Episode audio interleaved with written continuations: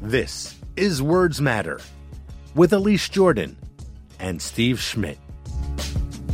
Welcome to Words Matter. I'm Elise Jordan along with Steve Schmidt. Our goal is to promote objective reality.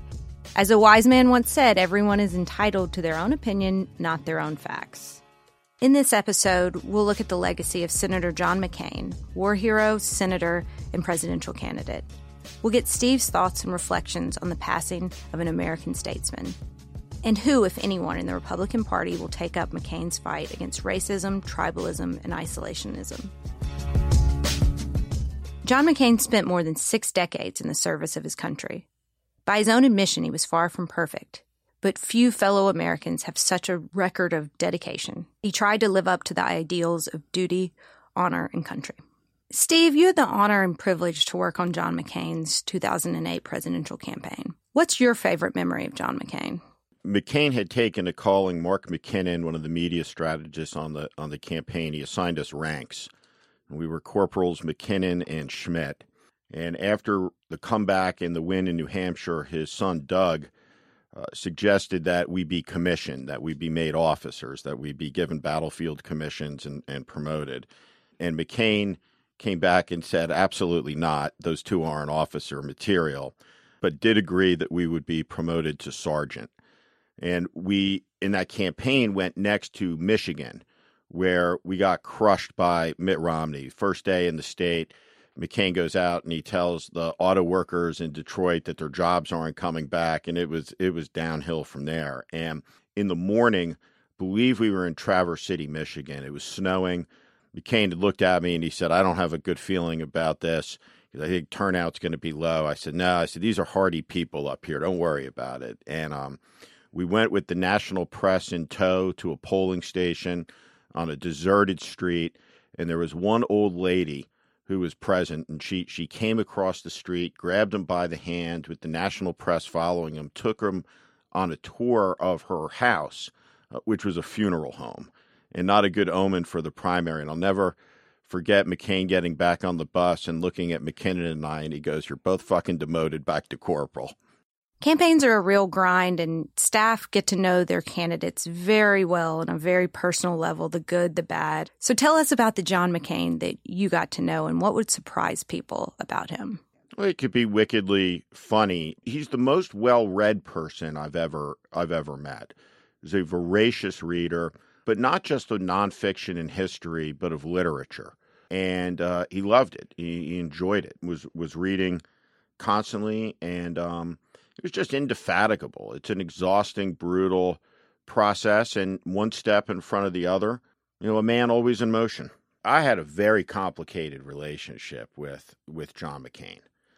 It was for a period of a couple years one of the most intense and intimate Uh, relationships I'll ever have. And if I live to be 120, I'm not sure I'll ever have him quite figured out our relationship shattered in 2009 because of my criticism of Sarah Palin and Palinism and the rise of the Tea Party movement and the populism and the nationalism that's been metastasizing in this country for the last 10 years. And I try to warn about it for 10 years to the best of my ability. And the consequence for that, for me personally, that was the most painful was the loss of that relationship. And the irony of it was that the person more than any other who would be a role model for doing what you think is the right thing to do, damn the consequences, is the person with whom the consequence for me was a loss of that relationship. But like many people who have uh, feuded with John McCain, in the end, we were reconciled. And the last conversation I had with him, uh, he said, I love you, boy. And there was nothing left unsaid between us. And I'll always, I'll always be grateful for that. There will never be in our lifetimes again somebody like John McCain. This is one of the most storied military families. His father is the commander in chief of Pacific Forces. His son is shot down the son and grandson of four star admirals, the valor he displayed in prison, the choice he made to maintain his honor and the honor of the United States Navy, his service in the Senate.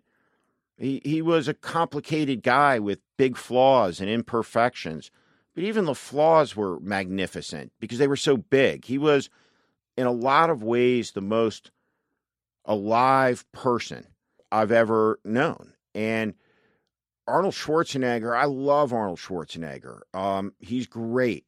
One of the funniest, smartest, most most brilliant people. And you look at the movies. Arnold Schwarzenegger is a great guy, but he's not an action hero in real life. John McCain was an action hero in real life. And that life was as big a life that you could possibly think of. Uh, it spanned from 1936 to 2018, and he wrote a big chapter in America's political history over these last 36 years of service. This is a personal theory and very oversimplified, but I think there's some truth to it. So I want to ask you how you think it might apply to John McCain or not that people who survive a great tragedy and trauma have a choice when they're coming out of it, that they can dwell on it and become more reclusive, be bitter, not really move beyond it, or that they can channel it into a mission in the next phase of their life, building from that loss. And do you think that's true of John McCain and his survival story? And I moved on, as President Bush pointed out in the eulogy, is how McCain ended one of his books. And I think that's what he did. His life was devoted in service to the country, all but a few months of it when he was a when he was a congressional candidate. And you know, I don't think he dwelled in bitterness uh, about his captivity, and I and I think that's evidenced by the reconciliation between Vietnam and the United States that he helped lead during Bill Clinton's presidencies with John Kerry. Did you ever talk to John McCain about his time in the Hanoi Hilton, or was it just one of those topics as a staffer that you just knew it was too personal and you couldn't go there? He talked about the story in the context of what happened, but never heard him talk about how he felt about it. Well, I'll say one story. We ran a campaign ad that showed John McCain. There's a picture, it's pretty famous, the interview done by French media days after capture in the in the hospital bed where he gives his name, rank, and, and serial number. And and this ad was a powerful ad in the 2008 campaign and, and did a lot of good as we were coming back in, in New Hampshire, as we started to lay out the story under the campaign's motto, country first, and he went bananas. He on a one to ten scale that we put that on air, he was pissed off at about a about a fifteen. He hated the use of that story for a political purpose. And we had a huge disagreement over it. And I and I told him basically, I said, listen, too bad. I said that that story belongs to the country the moment you volunteer and say, I announce my candidacy for president of the United States today, that this aspect of your life can't be hidden. It's formative to who you are. And people not only have a right to know, it's necessary for them to know. And, and you forfeited any opportunity to avoid that when, when you became a candidate. But he, he did not like the use of, you know, the service. And one of the things that nobody commented on on Saturday is that the boys um, in uniform at the at the funeral, but certainly he didn't want them. They were both active duty in the campaign. Didn't want them on the stage. Didn't want them in uniform. You know, thought it was completely inappropriate. And he, over this last year, when you when you look at Donald Trump's politicization of the military, going to places like the CIA Clandestine Service Memorial, talking about his crowd sizes. John McCain would have been been affronted mightily by that. Uh, he was a person who understood service, but also the dignity of the institutions that we serve in this country. Steve, a clip that's really gone viral has been John McCain speaking with a woman in Minnesota who asked him a question about Barack Obama. Let's listen to that. I got to ask you a question. I do not uh, believe in, I can't trust Obama. I, I, I, have read about him, and he's not, he's not, he's a, um, he's an Arab. He is not. No, ma'am. No? No, ma'am. No, ma'am. No, ma'am. He's a, he's a, he's a decent family man, citizen that I just happen to have disagreements with on, on fundamental issues, and that's what this campaign is all about. He's not. Thank you. Thank you. After that happened, what did Senator John McCain say about it in private? Did he worry about the political calculation over the moral calculation? This was a horrible, horrible part of the campaign because we were in the space where we knew for sure that we were going to lose, that we had no hope of winning. Um, this was after the financial collapse of September 15. Uh, President Bush's approval numbers went into the 20s. The right track number in the country, which is always an important gauge, had dropped to 6%. Uh, Sarah Palin had gone completely off the off the rails and wasn't responding to any controls from the campaign headquarters and the crowds as the loss was becoming more obvious were becoming angrier. And anytime john mccain went out and said barack obama's name by way of criticism of highlighting a difference the crowds would start to boo. And as we got into this late portion of the campaign over the course of a couple days, you would hear the N word shouted out in some of the larger crowds. It, it, was getting ugly. We were appalled by it. We were we were disgusted by it, and we had said to John sometime earlier that we're, we're not going to win. We need to end this on a on a high note. We need to begin to prepare the country to get behind the new president to get him off to a good start, that, that we wanted to finish with dignity. And that basically, when you tell a candidate that the optics are so bad, you can't say your opponent's name, you really you can't fight anymore effectively in a political campaign. So we were at that moment of realization when this happened. And I was there and I was just incredibly proud that in this moment of stress and tension he reacted on instinct and at his best that's who he was right? That presidential campaigns in a lot of ways are character tests. They reveal you for who you are. Now in that moment john mccain was revealed and it's good that 10 years later we can look back and i think even opponents can see special qualities of his of his character from that exchange. But he had no tolerance for the cruelty of bigotry and racism. Didn't like it. He respected Barack Obama, and that's why he was there. Knowing John McCain the way that you did and having a front row seat to the 2008 campaign, what do you think was John McCain's biggest regret about the campaign? I mean, I think he obviously regretted picking uh, Sarah Palin as the vice presidential candidate.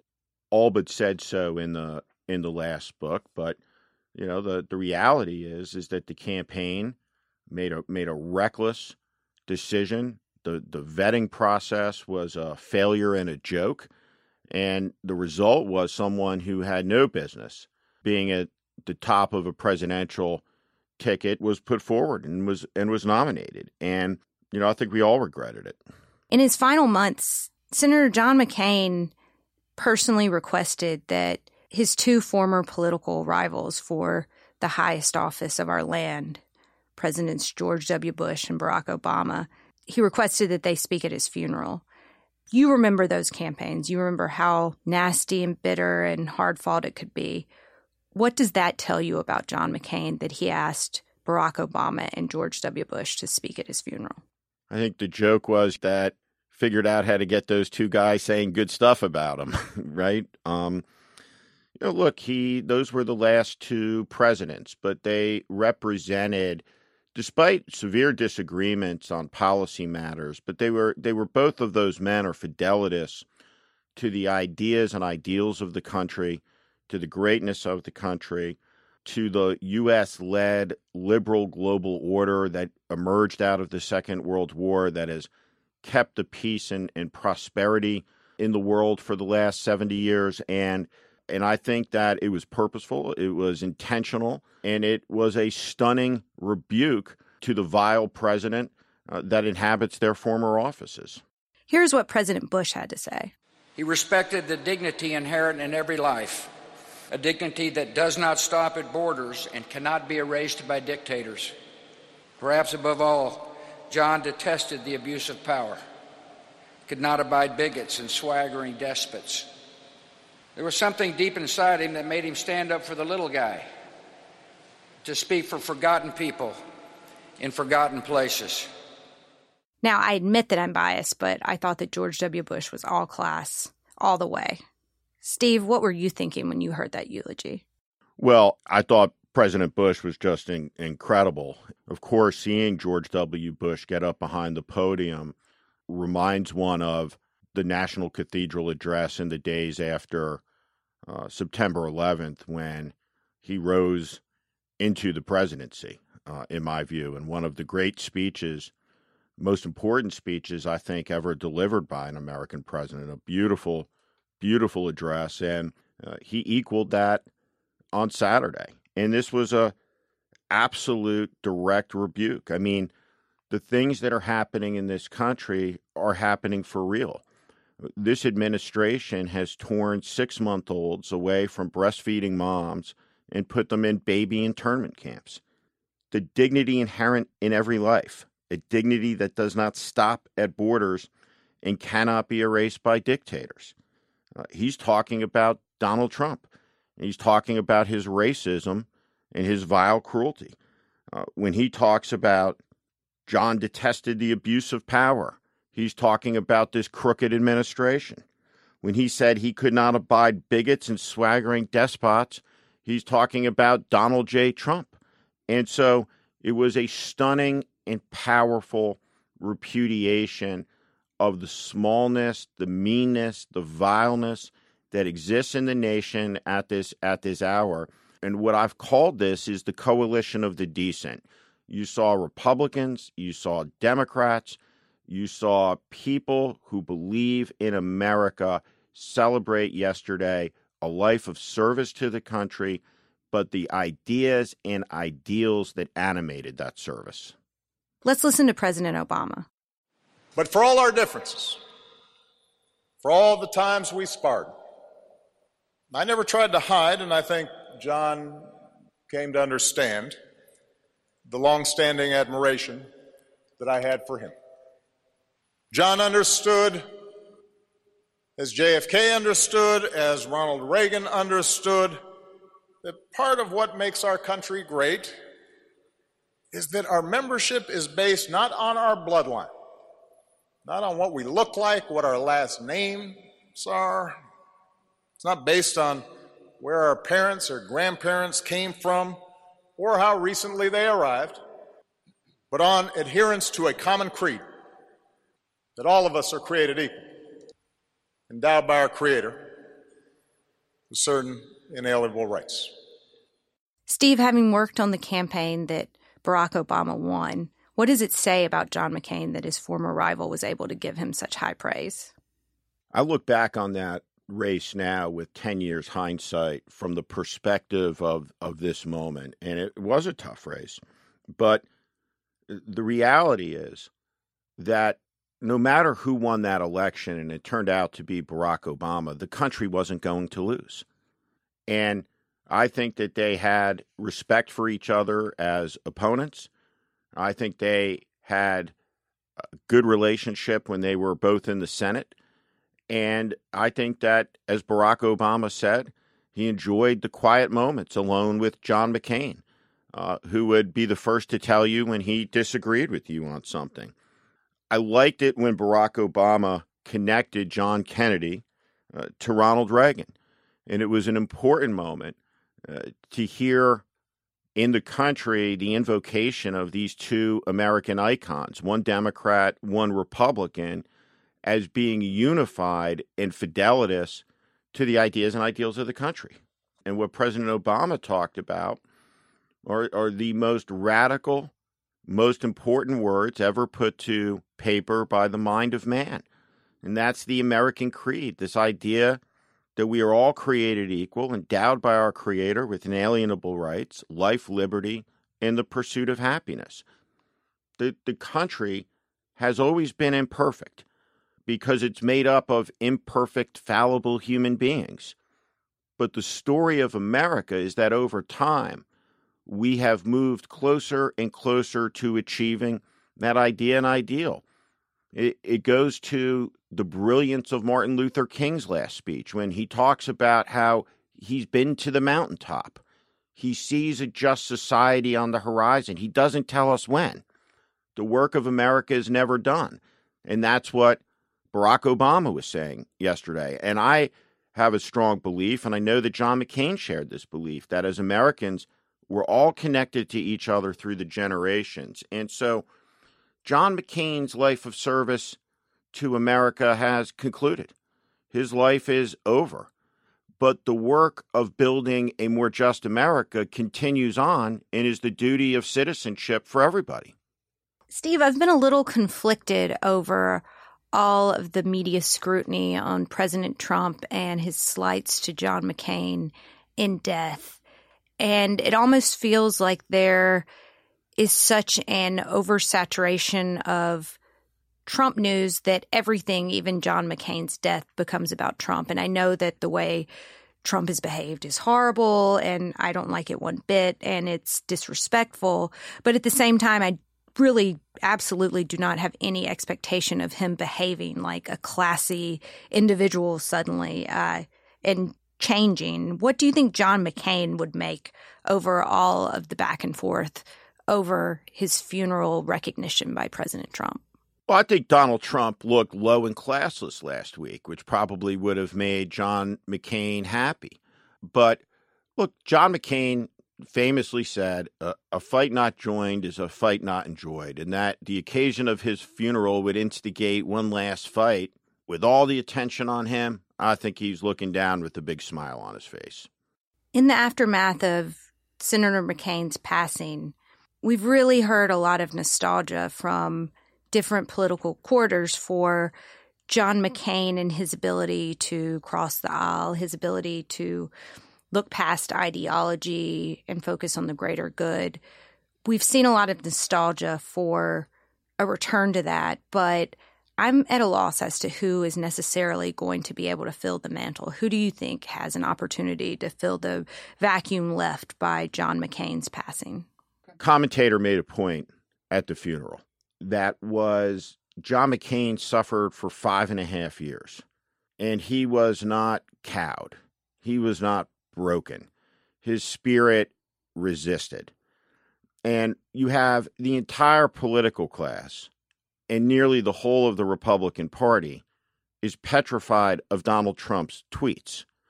We have a season of cowardice in this country that's just shocking in the in the political class. And so all of the people that are sitting there elected office, high elected office, who've capitulated into Donald Trump's cult of personality, A, should have felt a lot of shame.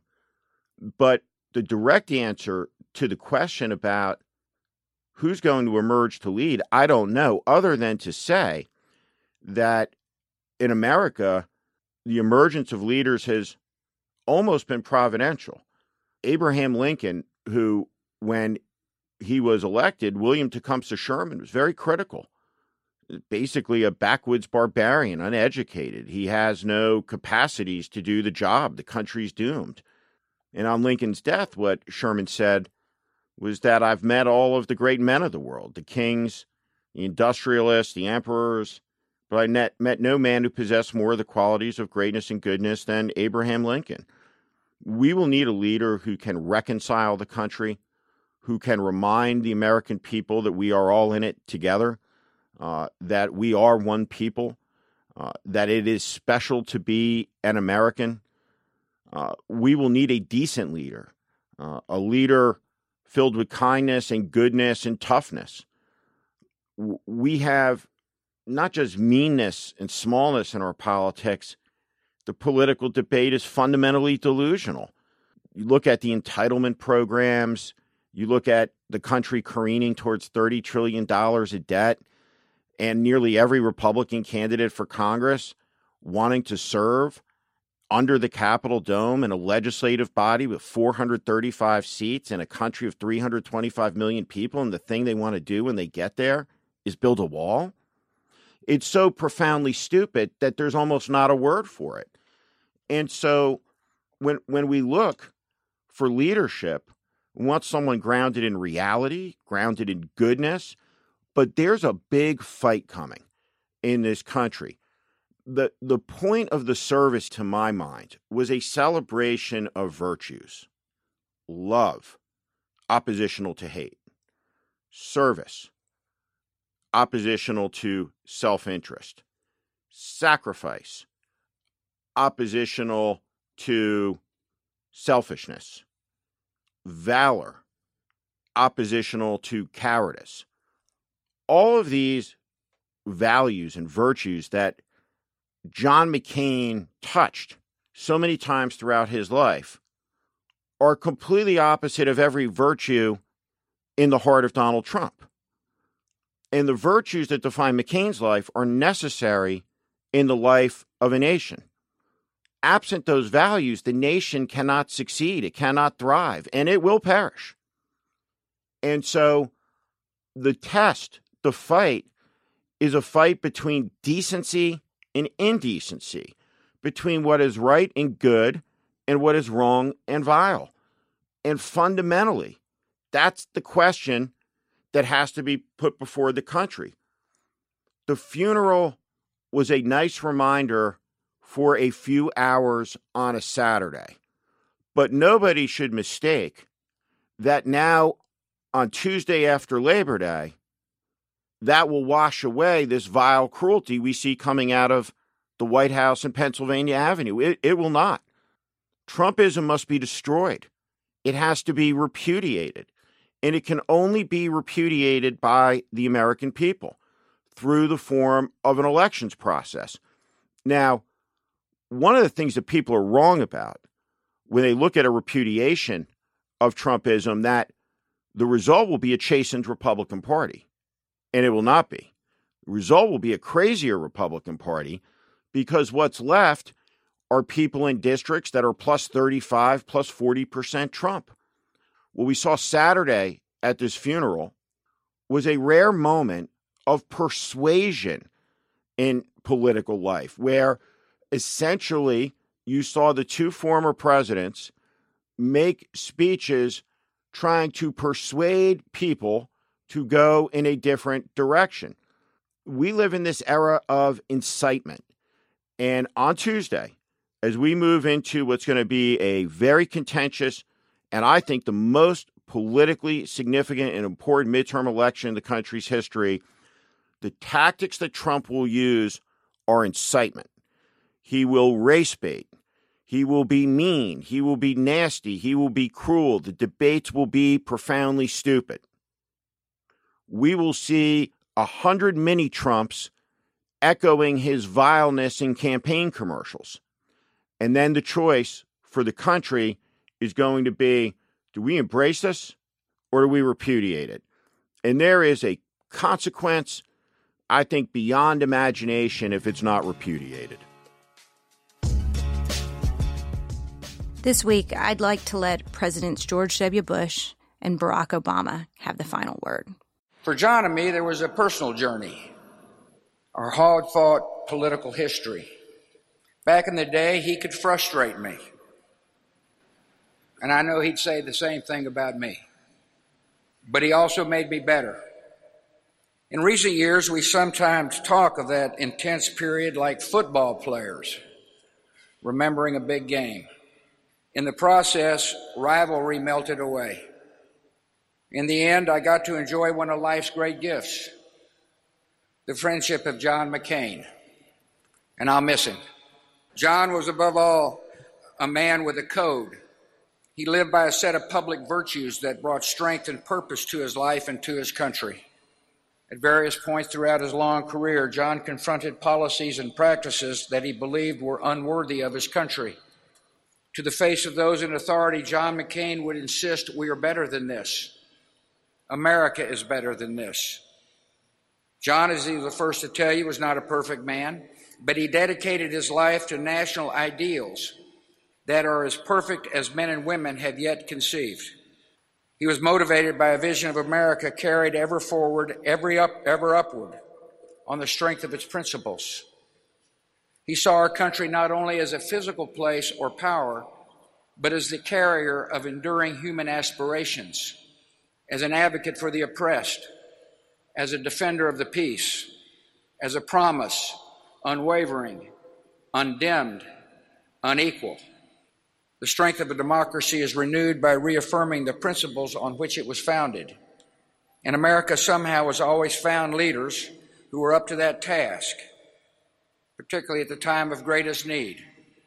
John was born to meet that kind of challenge, to defend and demonstrate the defining ideals of our nation. If we're ever tempted to forget who we are, to grow weary of our cause, John's voice will always come as a whisper over our shoulder. We are better than this. America is better than this. It showed his irreverence, his sense of humor, a little bit of a mischievous streak. After all, what better way to get a last laugh than to make George and I say nice things about him to a national audience?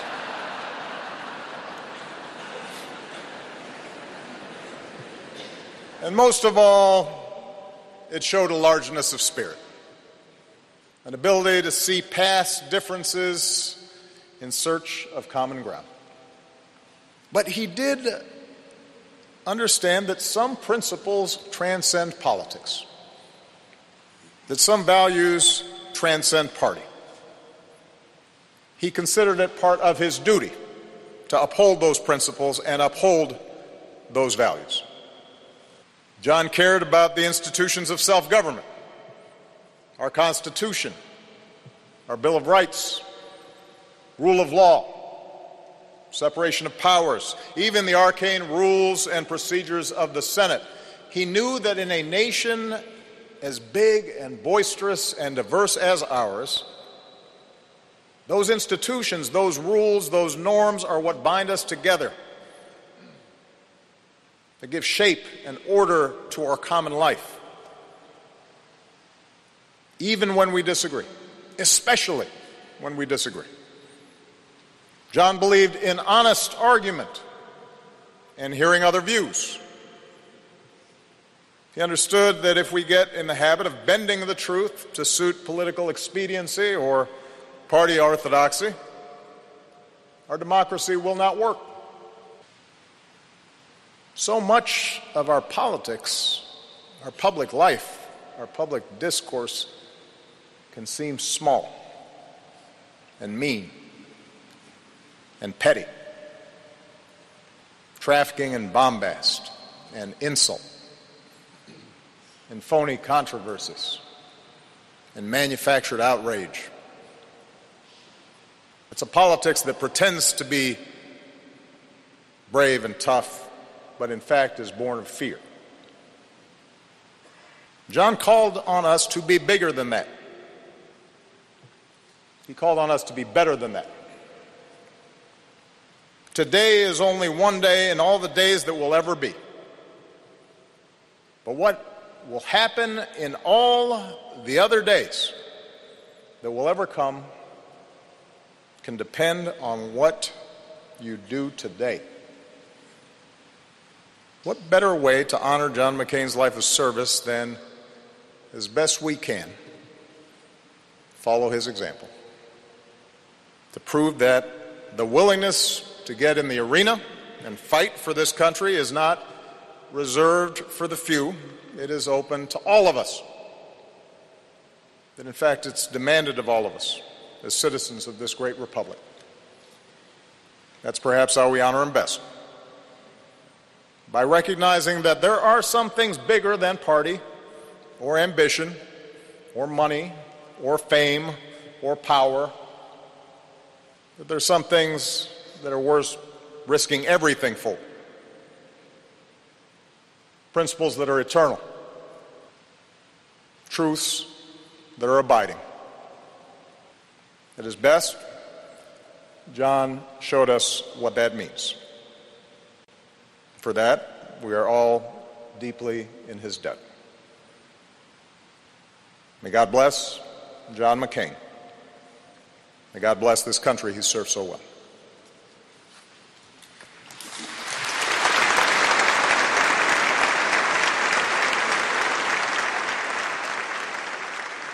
Thank you for joining us. Thank you for listening to Words Matter with Elise Jordan and Steve Schmidt. For more information on our show and hosts, visit wordsmattermedia.com. Please rate and review Words Matter on Apple Podcasts and other podcast providers.